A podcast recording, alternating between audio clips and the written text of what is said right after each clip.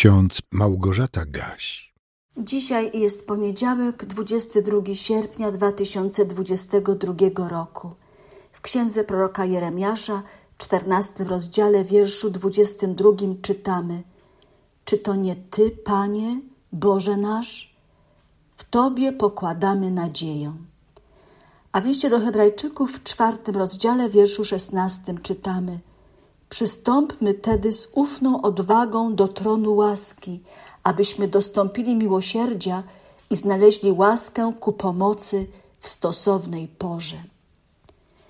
Wczoraj obchodziliśmy Niedzielę Izraela i w naszym kalendarzyku z Biblią na co dzień uwzględniono fragmenty z Biblii dotyczące zniszczenia Jerozolimy w 587 roku przed Chrystusem. Jednym z dwóch tekstów kazalnych wyznaczonych na tę niedzielę był piąty rozdział trenów Jeremiasza, inaczej lamentacji Jeremiasza. A dziś mamy do rozważenia jeden werset, a właściwie połowę wersetu 22 z 14 rozdziału Księgi Jeremiasza.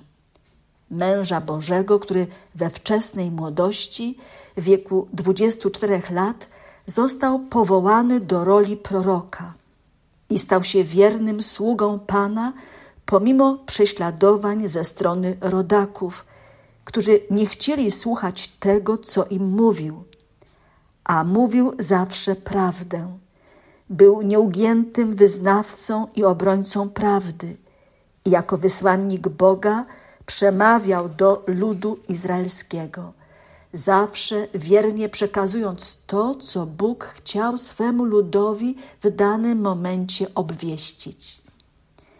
Księga proroka Jeremiasza ma 52 rozdziały, a 14 rozdział, w którym opisana jest klęska z powodu wielkiej suszy, jaka panowała w Judei, prorok kończy w następujący sposób – Uznajemy, Panie, naszą bezbożność, winę naszych ojców, że zgrzeszyliśmy przeciwko Tobie. Nie pogadź nami przez wzgląd na Twoje imię.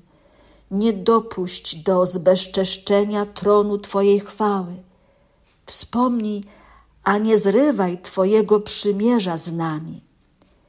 Czy są między bożyszczami narodów takie, które by spuszczały deszcz? Albo czy niebiosa same dają ulewny deszcz? Czy to nie raczej Ty, Panie, Boże nasz? W Tobie pokładamy nadzieję, gdyż Ty czynisz to wszystko.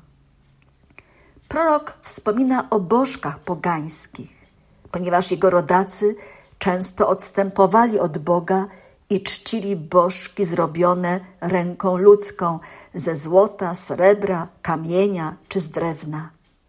Przypomnijmy sobie króla Ahaba i jego żonę Izebel. W tym czasie Izraelici budowali ołtarze dla bożka Baala i bogini Asztarty, co było obrzydliwością w oczach Pana. A jego prorok, Jeremiasz, zadawał ludowi konkretne pytanie – czy bożki zrobione ręką ludzką mają jakąkolwiek moc?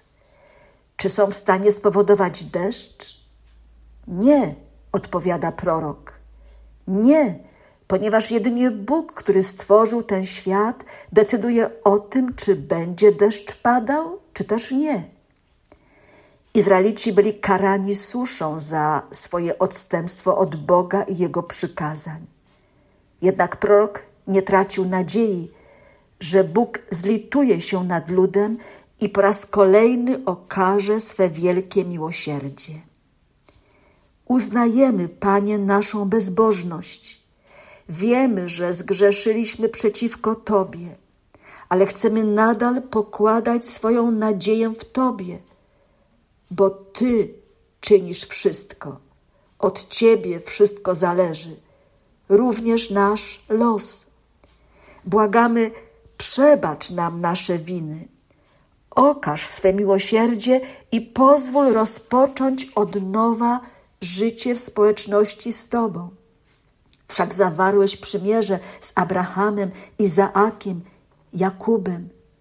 Nie zrywaj, Panie, tego przymierza z nami. Pozwól nadal mieć nadzieję, że okażesz nam łaskę, że przebaczysz winy. Tak modlił się prorok o siebie i o swoich rodaków. Natomiast autor listu do Hebrajczyków, pisząc o wielkim arcykapłanie Jezusie Chrystusie, który oddał za nas swe życie i w ten sposób całkowicie odmienił sytuację grzesznych ludzi, mógł zachęcać. Przystąpmy tedy z ufną odwagą do tronu łaski, abyśmy dostąpili miłosierdzia i znaleźli łaskę ku pomocy w stosownej porze. Sądzę, że rację ma Georg Neumark, żyjący w XVII wieku, autor pieśni 680 ze śpiewnika ewangelickiego. Pierwsza zwrotka i siódma tej pieśni brzmi następująco. Kto los swój złożył w ręce Boga i w nim nadzieję swoją ma, nie dotknie tego żadna trwoga, choćby nań spadła dola zła. Kto z taką się ufnością zrósł, ten nie na piasku dom swój wzniósł. Z modlitwą szczerą i śpiewaniem wypełniaj obowiązek swój, a Bóg otoczy cię staraniem i wskaże szczęśliwości zdrój. Kto się na Boga ufnie zda, wiernego w nim obrońcę ma. Amen.